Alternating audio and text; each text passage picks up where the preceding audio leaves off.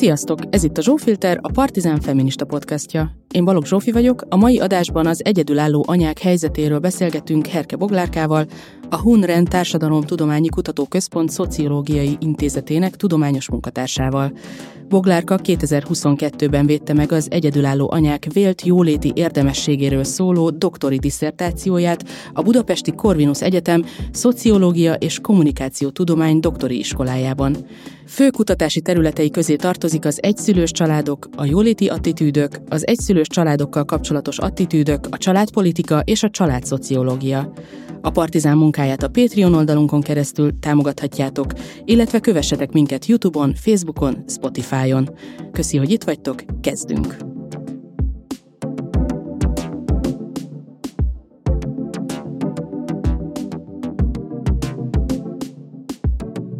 Szervusz, Boglárka, üdvözöllek! Szia, és köszöntöm a hallgatókat is! Az egyedülálló szülők csoportjáról mit érdemes tudni? Körülbelül hányan vannak Magyarországon, mi az összetételük, nők és férfiak aránya, ilyesmik, hogyha erről tudsz mesélni. Jó, szerintem először is érdemes azzal kezdeni, hogy mit is értünk egy szülős családon, mert hogy ez sem teljesen egyértelmű. Ennek a fogalma erősen kötődik a háztartás fogalmához, hiszen kifejezetten akkor beszélünk egy szülős családról, hogyha az adott háztartásban egy szülő él együtt a gyermekeivel. Ez azt jelenti, hogy más felnőtt, tehát például a nagyszülő élhet együtt ebben a háztartásban a, a szülővel és a, a gyermekkel, de partnere nem lehet a, a szülőnek ebben a háztartásban. Tehát ezt értjük így egyszülős családon. Körülbelül Magyarországon, ez most még a 2016-os mikrocenzus adatai alapján fogom mondani, 200 ezer olyan háztartás van, amelyben 18 évnél fiatalabb gyermeket nevelnek, és egyszülős. Hogyha nem szűkítjük le a 18 év alattiakra, akkor egy sokkal nagyobb számot kapunk, tehát akkor egy ilyen 500 ezer háztartásról beszéltünk, de hogy abba ugye beleszámítanak a olyan felnőtt gyerekek is, akik akár tehát 24 évnél idősebbek is lehetnek. Tehát, hogy én azért inkább ezt a számot szoktam említeni, ami 18 év alatti gyermeket nevelő háztartásokra vonatkozik, mert hogy tehát ugye a gyermek életkora tekintetében ez a 18 év szokott általában határ lenni, ami után már felnőttként tekintünk rá. A apák, anyák arányát tekintve azt látjuk, hogy döntő többségében ugye anyákról van szó, ez Magyarországon, hogyha megint így a 18 év alatti gyermekes háztartásokat nézzük, akkor 90 százalék, ahol anya neveli egyedül a gyermekeit. Tehát ez egy nagyon jelentős arány. Ugye ezért van egy 10%-nyi egyedülálló apa, róluk sem ö, szabad elfeledkezni, ö, viszont ugye az, hogy, hogy döntő többségében anyákról van szó, ez azért meghatározza azt is, hogy milyen nehézségekkel küzdenek az egyedülálló szülők. És ö, ö, már akkor itt rögtön az elején kiemelném, hogy azért is fontos, hogy hogyan támogatja az állam az egyszülős családokat, mert hogy ugye döntő többségben nőkről van szó, anyákról, akiknek rosszabbak a munkaerőpiaci esélyei, mint a férfiaknak, vagy az egyedülálló apáknak ebben az esetben. És tehát, hogy ezeket a hátrányokat is az, az állam által nyújtott támogatások tudnák kompenzálni. Jó, akkor, akkor folytassuk is tovább ezen a vonalon, hogy ugye a kormány kommunikációjában a hagyományos család, mint olyan, egy ilyen kívánatos elérendő cél, meg dolog, amire így törekedni kell, hogy az ember hagyományos családban éljen, de vajon ehhez képest az egyedülálló szülők, vagy az egyszülős családok milyen helyet foglalnak el a családpolitikában, mennyire gondolja a kormány érdemesnek őket támogatásra? Itt szerintem onnan érdemes kezdeni, hogy amit te is említettél, hogy a kormány az úgynevezett hagyományos családokat emeli ki, ami ugye az ő nézőpontjuk szerint az számít hagyományos családnak, ahol házas párok, heteroszexuális házas párok élnek együtt, és ők nevelnek gyerekeket mindenki, aki ezen kívül helyezkedik el, az ebben a narratívában és támogatási rendszerben háttérbe fog kerülni, mert hogy ő nem ebbe a kiemelt csoportba tartoznak.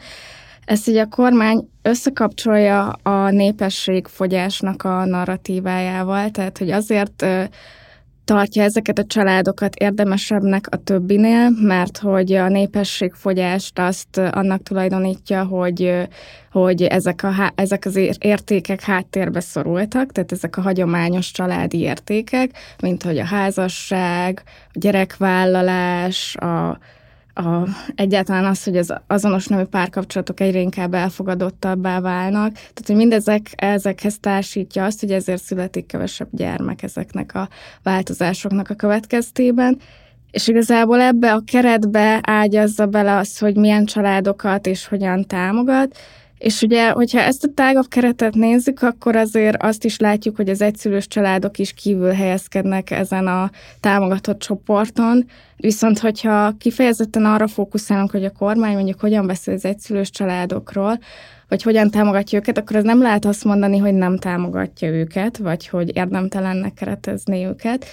Viszont megjelenik az, hogy, hogy nem elsődlegesen őket akarja támogatni, pontosan azért, amiről az előbb is beszéltem, mert hogy, hogy nem tartoznak bele ebbe a célcsoportba, akik szerintük hozzájárulnak a népesség növekedéshez. És tehát ez a fajta kettősség, hogy egyrészt nem ők az elsődleges csoport, akit támogatni akarnak, de azért őket is támogatják, ez a kommunikációkban is megfigyelhető, és a jóléti támogatásokban is. A kommunikációban úgy, úgy tehát, hogy egyrészt, amikor így általánosságban van szó a családokról, akkor ők így nem jelennek meg. Nagyon viszont vannak olyan megszólalások, amikor kifejezetten az egyszülős családokról beszélnek, akkor pedig azt emelik ki, hogy az állam támogatja őket, érdemesnek gondolja. Viszont ezek a támogatások, amiket ők nyújtanak az egyszülős családoknak, ezekről érdemes azért azt tudni, hogy általában nem kifejezetten anyagi támogatások, hanem egyrészt például szimbolikus támogatás, mint hogy az egyszülős központ, ami létrejött Budapesten, vagy pedig olyan támogatások, hogy nyári táborozás, időnként osztanak laptopokat a gyerekeknek, tehát hogy ezek is fontos támogatások, de hogy ezek nem az összes egyedülálló szülőnek szólnak, nem rendszeres és nem anyagi támogatások, amik igazából talán a legfontosabbak, sőt, hát valószínűleg a legfontosabbak lennének olyan szempontból, hogy hosszú távon tudják segíteni az egyszülős családokat. Igen, én is ilyen cikkekből, amiket kigyűjtöttem, azt látom, hogy a nem pénzbeli juttatások között van még ilyen, hogy előny a bölcsödei felvételnél, ez még nem tudom, hogy gyakorlatban hogy néz ki, tehát arra azért kíváncsi lennék, vagy hogy több táppénzes nap jár ezeknek a szülőknek, és akkor nekem a kedvencem a, a pénzbeli juttatásoknál az idézőjeles emelt összegű családi pótlék, ami nekik jár, ami annyira nevetségesen kevéssel egy gyermek esetén 1500 forinttal több, mint amúgy egyébként a családi pótlék. Több gyerek esetén is csak 3000 forinttal, most nem tudom, ez melyik évi adott, de ez kb. ilyen nagyságrend. Hát, mivel 2008 óta nem változott, ja, igen. ez gyakorlatilag Világos, a minimál nyugdíjhoz van kapcsolva, igen, úgyhogy igen. nem változhatott. Tehát, hogy annyira nevetséges ez is a, a, az úgynevezett emelt összegű pénzbeli juttatás, de aztán van ö, az anyasági támogatás, ami egyszeri összeg, amit a, az anyák tudnak igénybe venni, tehát ez is, és ez is a minimálnyugdíjhoz van kapcsolva, ez ilyen 64 ezer forint körüli, mert a minimálnyugdíj háromszorosa, tehát hogy, hogy ezzel sincs az ember kisegítve azért egy gyerekvállalás során, hosszú távon, és egyébként arról tudsz mesélni, hogy mit jelent ez ö, gazdaságilag, mert tehát nyilván egy szülőként gyereket vállalni, ö, hogy ez milyen költséget jelent mondjuk havonta, egy keresetből megoldani ö, albérletet, ö, mindenféle gyerekkel kapcsolatos, iskoláztatással kapcsolatos ellátást, ö, háztartást, ételt, tehát hogy, hogy ezt hogy, hogy kell elképzelni, hogy mennyivel nagyobb ez teher. Itt igazából megint én azt emelném itt ki, hogy, hogy az is nagyon sokat számít, hogy például a gyerektartást ugye mennyit kap egy egyedülálló anya, vagy akár apa is. Tehát, hogy ez nagyon ö, ö, befolyásolni tudja azt, hogy milyen, milyen keretekkel tud gazdálkodni, tehát hogy, hogy ez szerintem egy nagyon fontos szempont. Másrészt ugye itt a munkaerőpiaci lehetőségek megint, és akkor itt kicsit visszakapcsolnék erre a bölcsödei előnyre, amit említettél, hogy azt kapnak az egyedülálló szülők, ami igazából, tehát hogy azért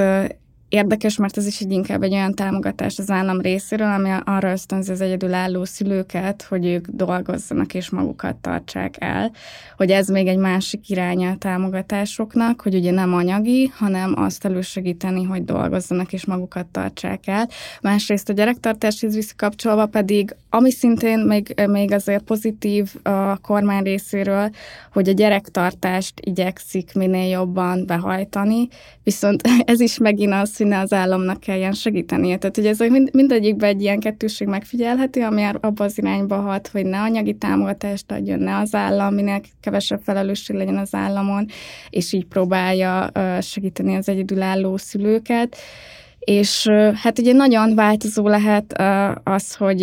milyen költségeik vannak az egyszülős családoknak, ez nyilván függ a gyerek életkorától is,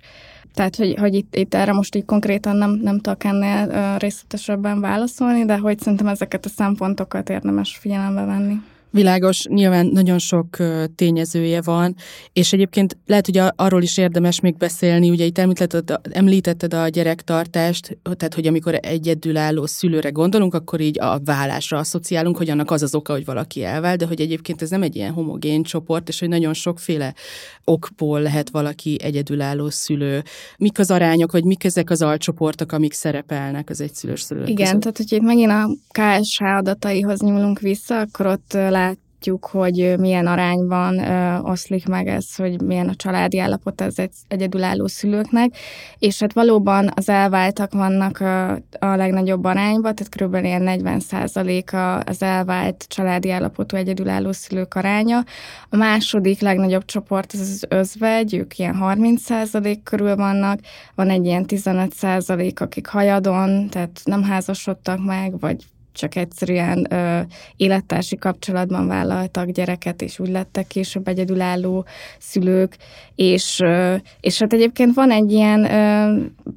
9% körüli házas családi állapotú egyedülálló szülő is, amit azért is érdemes kiemelni, mert hogy vannak ugye olyan helyzetek is, egyrészt, amikor még nem váltak el, de már külön élnek, de olyan is előfordulhat, hogy esetleg például az apa külföldön vállal munkát, és hogy ugye nem egy háztartásban élnek, tehát hogy, hogy a kapcsolat, a párkapcsolat az megmarad, de nem egy háztartásban ö, ö, élnek a szülők, ezért ilyenkor is már egy szülős családról beszélünk, ami meg megint egy teljesen más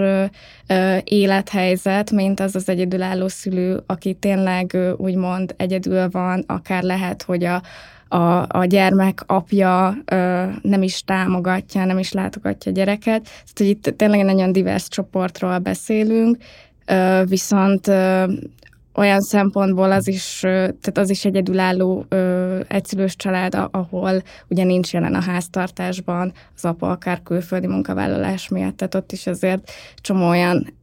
helyzet van, amikor nincs konkrétan ott, ott a szülő, nem tud segíteni, tehát hogy ez is egy egyszülős család.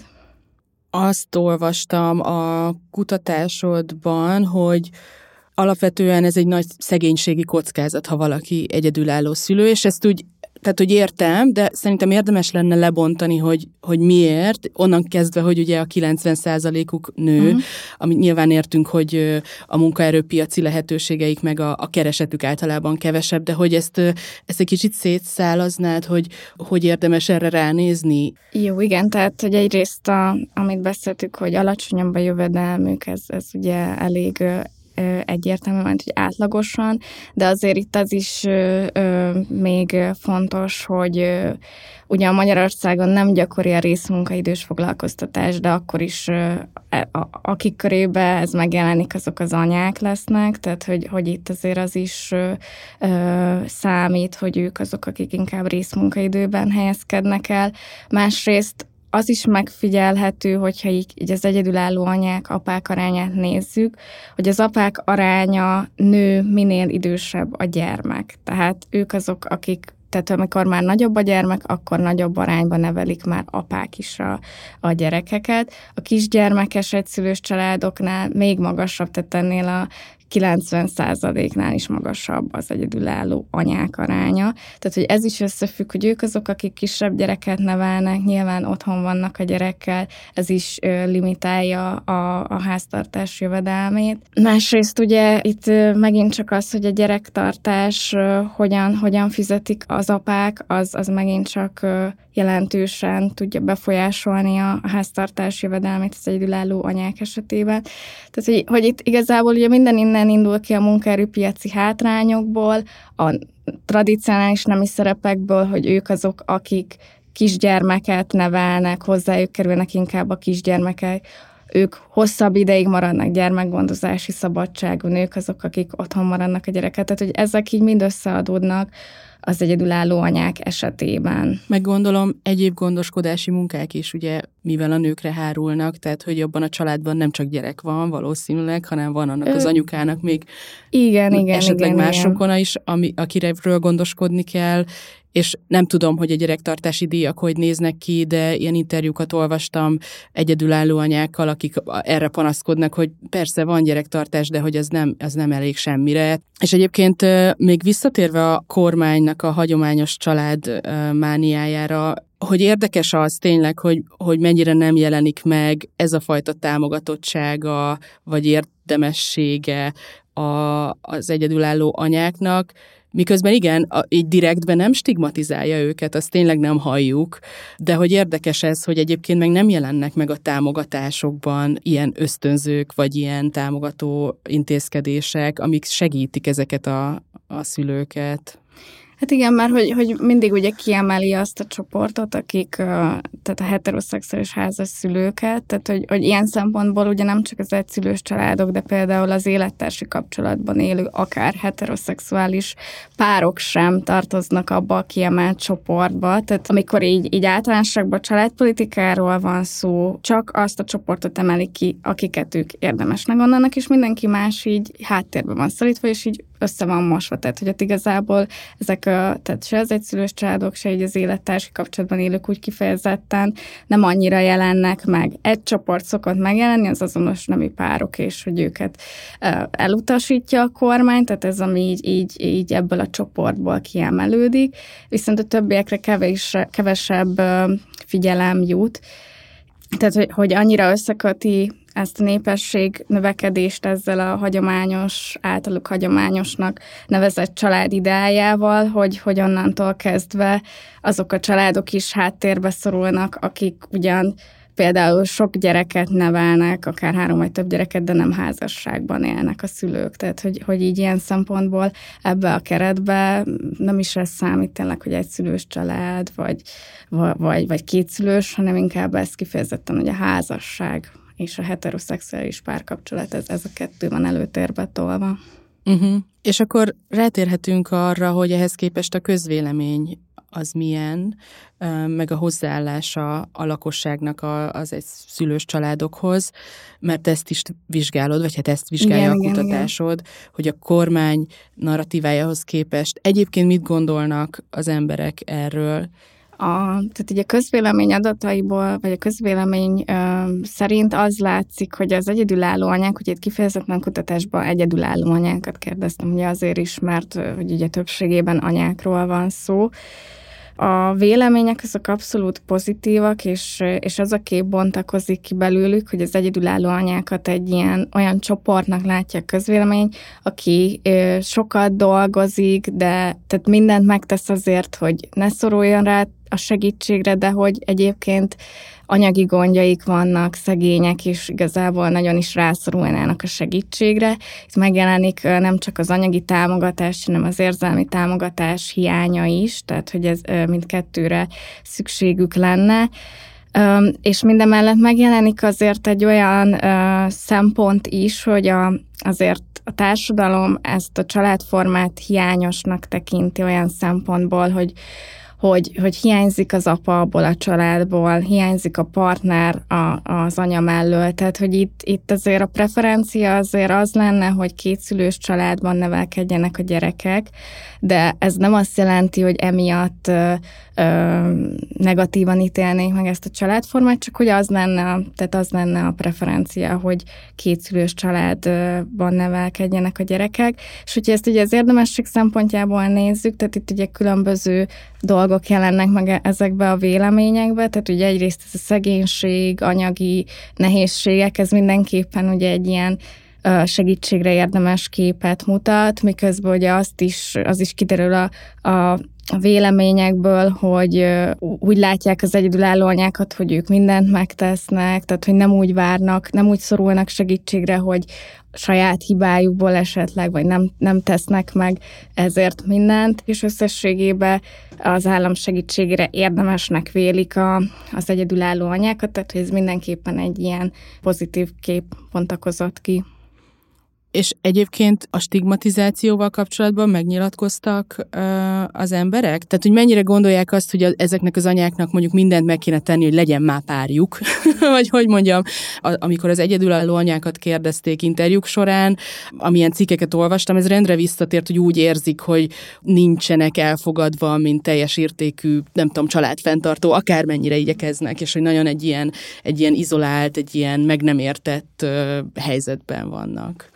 Ugye nekem a kutatásom az kifejezetten erre az érdemességre koncentrált, és ugye főként tehát a közvélemény, amikor, közvéleményt, amikor vizsgáltam, azok kérdőíves adatok alapján, tehát hogy ott nem feltétlenül fognak ezek előjönni, ez inkább egy ilyen interjús kutatásból lehetne ezt jól látni.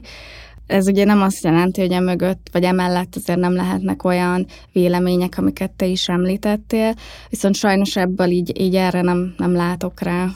Világos, világos. És szerinted miért fontos, azon kívül, hogy egyébként fontos támogatni azokat, akik rászorulnak,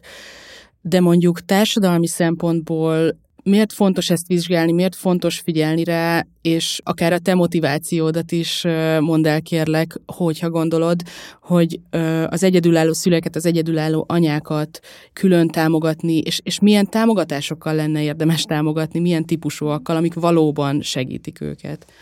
Hogy igazából, amikor én elkezdtem ezzel foglalkozni 2016-ban, akkor úgy valahogy az a kép rajzolódott ki bennem, hogy Magyarországon erről nem beszél senki. És tehát így éreztem egy hiányt ezen a, a téren, és ez volt az egyik motiváció, hogy egyáltalán megnézni, hogy legyen erre vonatkozó kutatás, az, hogy az emberek mit gondolnak, milyen szakpolitikák vannak, hogy a narratívájába a kormánynak hogy jelenik meg. Tehát, hogy, hogy egyrészt volt egy ilyen erős hiányérzetem, hogy erről nem beszélnek, és hogy nincs benne a köztudatban, és egyébként szerintem ez a mai napig így van, tehát hogy elég háttérbe van szorítva ez a téma. Ami miatt ugye fontos foglalkozni velük, és ezt már ugye azért itt bőven érintettük azt, hogy magas a szegénységi kockázatuk, tehát a, a családos háztartások közül, vagy gyermekes háztartások közül ennek a családformának a legmagasabb a szegénységi kockázata. És az is érdekes egyébként, tehát hogy itt a 2010-es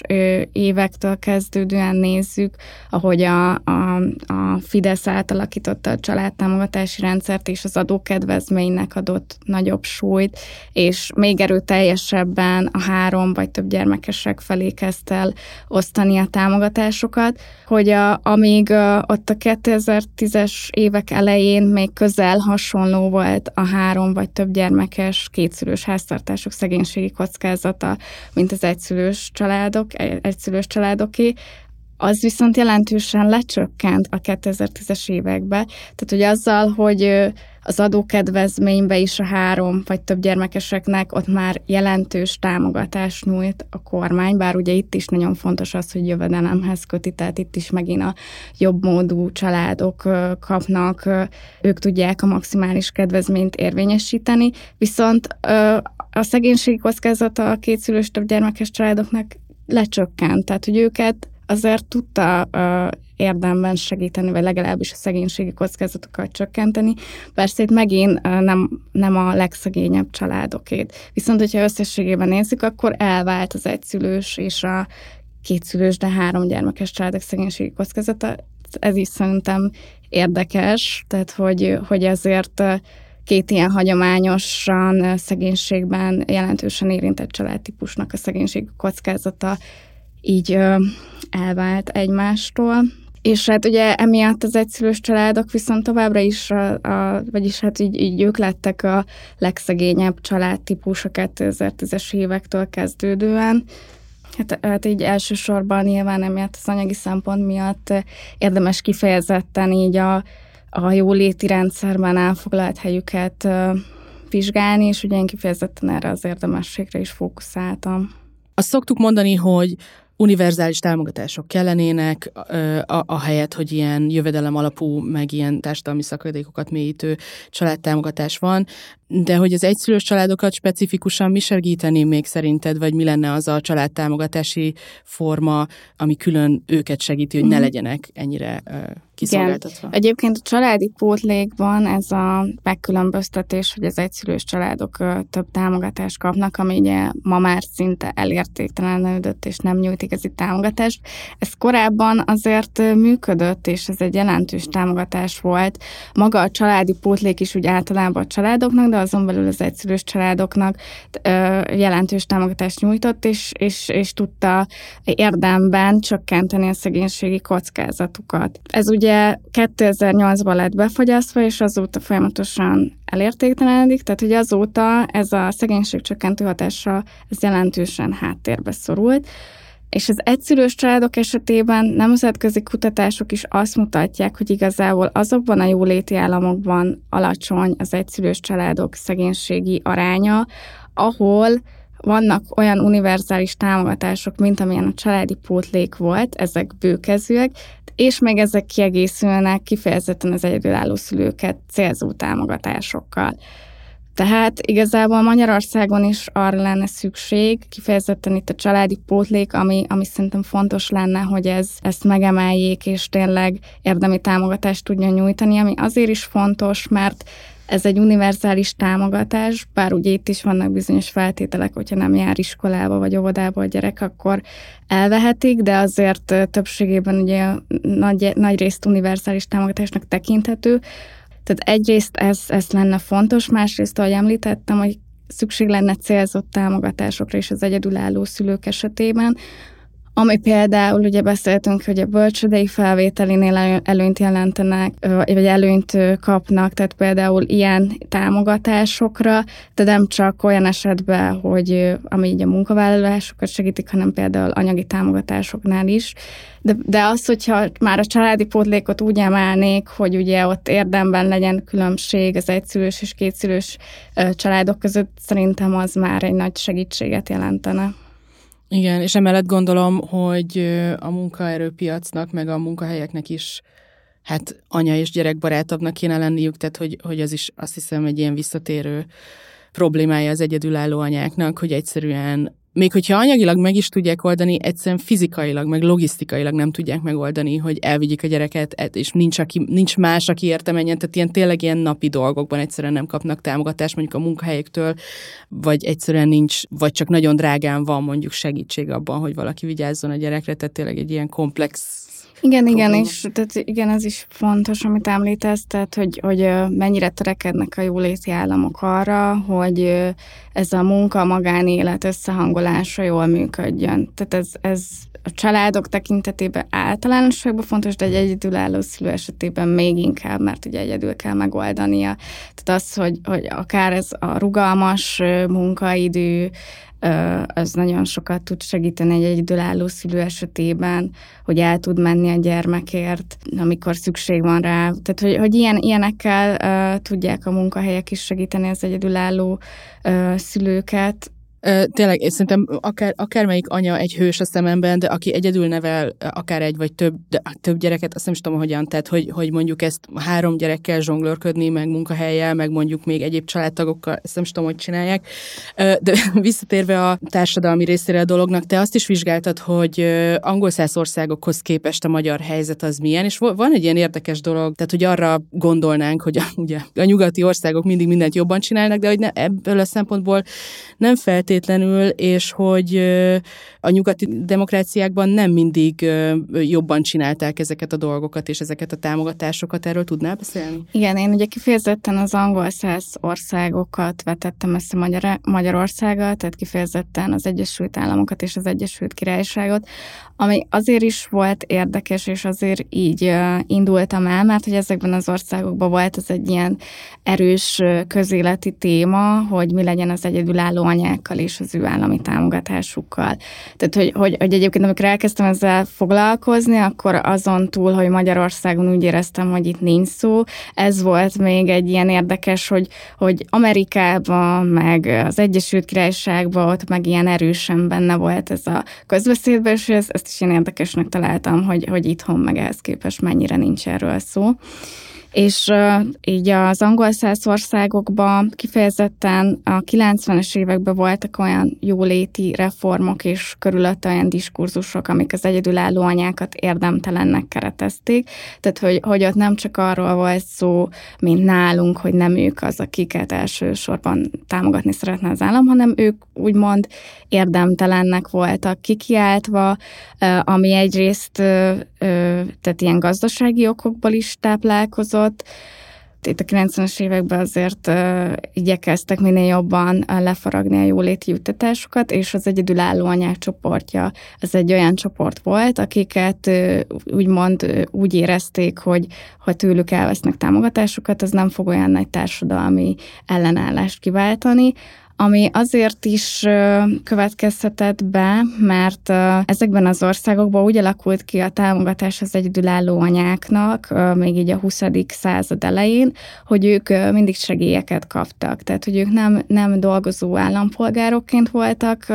tekintve, hanem, hanem úgy, akik anyaként ugye otthon maradnak a gyerekekkel, és viszont így segélyeket kaptak. Ami azért érdekes, mondjuk, hogy szembeállítjuk Magyarországgal, mert Magyarországon már a családi pótlék első megjelenésétől kezdve, ugye ez mindig munkaviszonyhoz volt kötve a családi pótlék, és az egyedülálló anyák is, egyedülálló anyák közül is a dolgozó egyedülálló anyák kapták.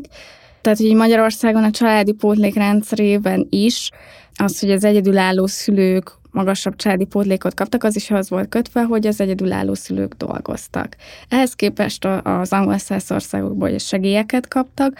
ami eleve egy ilyen sokkal stigmatizáltabb támogatási forma, mert hogy az állam, amikor segélyt ad, azzal azt is üzeni, vagy annak az az üzenete, hogy az az egyén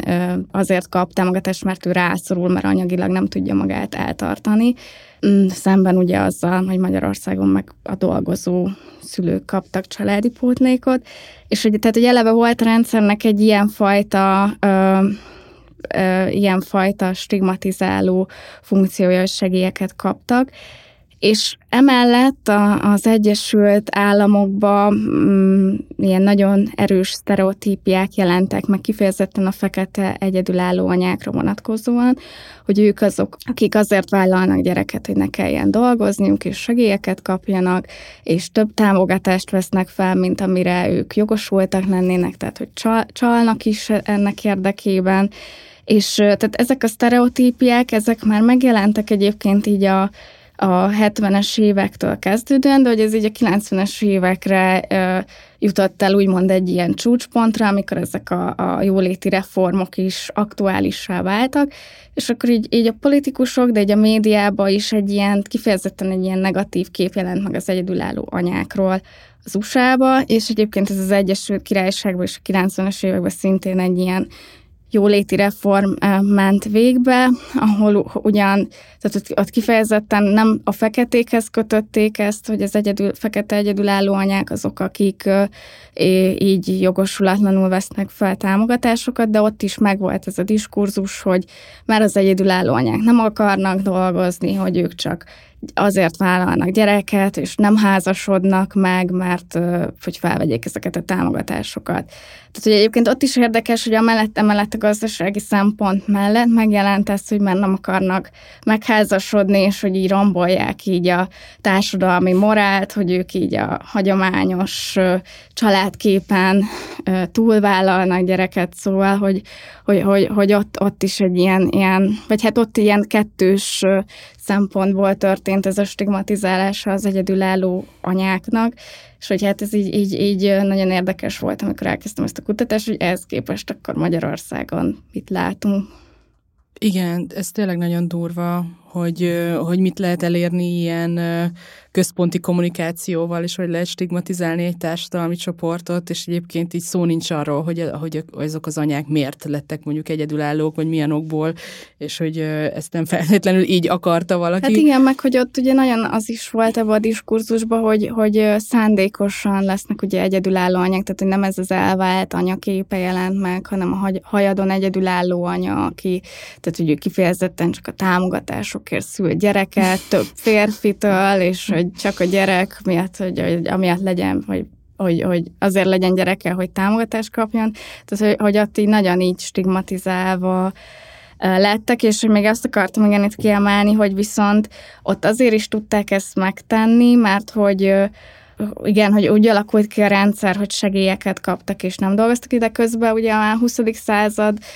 második felétől kezdődően 70-es évektől, meg főként egyre inkább elkezdtek a házasságban élő nők is dolgozni, tehát hogy átalakultak a nőkkel kapcsolatos elvárások, és hogy ez is hozzájárult, hogy, hogy úgymond egyre kevésbé lett elfogadott az, hogy az egyedülálló anyák csak otthon legyenek, ne dolgozzanak, hogy csak a gyerekkel foglalkoznak. Tehát, hogy ott viszont így ez így azért a társadalmi attitűdöket is befolyásolta, is rá is épült. Tehát, hogy, hogy ehhez képest viszont Magyarországon, hogyha így összehasonlítjuk, akkor uh, itt is lehet látni egy olyan fajta összekapcsolódást, hogy hogy viszont mivel itt egy ilyen pozitív kép él az egyedülálló anyákról, ezért valószínű a kormány sem akarja nyíltan támadni őket, még hogyha nem is tartozik az ő elsődleges célcsoportjukba. Tehát, hogy itt is van egy ilyen fajta kapcsolódási pont az attitűdök és a, a politika között. Igen, mert azért nálunk se kell nagyokat fantáziálni ahhoz, hogy, hogy előhívjuk ezeket a roma családokkal kapcsolatos kimért veszi fel a segélyeket című, című dolgokat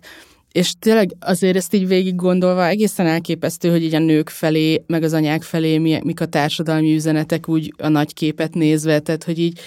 persze most már elválhatsz, de utána stigmatizálva leszel, mert nem tudom. Persze nyugodtan vállalj gyereket, de egyébként nem segítünk a munkahelyen, hogy ezt így hogy old meg, meg persze szüld a magyar gyerekeket, de egyébként, hogy mennyi pénzt fogsz kapni ahhoz, hogy ezt így meg tud oldani, azt, az, az már egy másik kérdés. És hogy ha otthon maradsz, akkor, akkor élősködsz, és nem tudom, izé, miért nem dolgozol? Ha dolgozol, akkor igen. miért dolgozol? Tehát, hogy ilyen, ilyen abszolút ilyen kettős elvárások vannak, igen, tehát, hogy ha így csinálod, az se feltétlenül jó, ha úgy csinálod, az se, igen, igen, igen, igen. Elképesztő. És hát persze nem is beszéltünk még részletesen arról, hogy, hogy egyébként milyen másokkal élhetnek, tehát, hogy bántalmazó kapcsolatból kellett mondjuk elmenekülni, vagy igen. meghalt a férje, tehát, hogy, hogy annyi, annyiféle oka lehet annak, hogy valaki meg egyébként meg ez csak egy állapot ugyanolyan, mint az összes többi, és hogy miért lesz ez egy ilyen,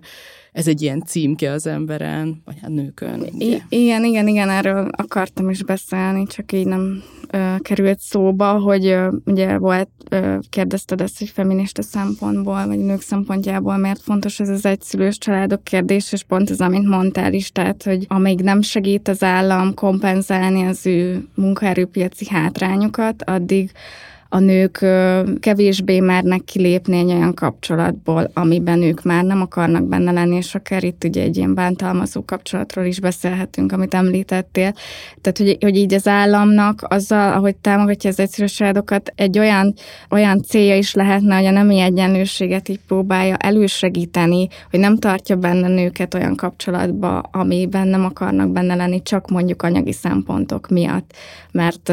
egy, egy női kereset nem fel feltétlenül elég ugye ahhoz, hogy, hogy eltartsanak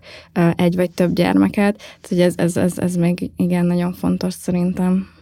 tényleg akármelyik feminista témához nyúlunk, általában ez rajzolódik ki, hogy, és ugye Magyarországon specifikusan így a kormány narratívái miatt, hogy, hogy igazából így nőként meg vagy lőve akármilyen, tehát ha, ha nem szülsz azért, ha szülsz azért, ha, ha így vagy kapcsolatban, ha úgy vagy kapcsolatban azért, ha nincs elég gyereked, vagy csak egyet szültél, vagy túl sokat szültél, akkor azért, ha bántalmazott voltál, az, tehát hogy ilyen egészen elképesztő dolgokat kell így zsonglőrködni nőként, meg anyaként, vagy vagy nem anyaként, úgyhogy nagyon köszi, hogy ebbe is így bepillantást nyújtottál így a kutatásod által, baromi érdekes, és nem tudom, hogy van-e még bármi, amit átadnál, akár ilyen társadalmi üzenetszerűen, vagy, vagy hogy hogy lenne érdemes erről gondolkodni, ami még nem hangzott el, vagy mire lenne érdemes odafigyelni. Hát egy dolog, ami itt szerintem a jövőben nagyon fontos lesz, és uh, talán az elején beszéltünk is nagyon röviden erről, ez a váltott uh, gondoskodás, vagy váltott gyermek elhelyezés, ami szerintem alapjaiban eléggé megváltoztatja így az egyszerűs családokról történő gondolkodást,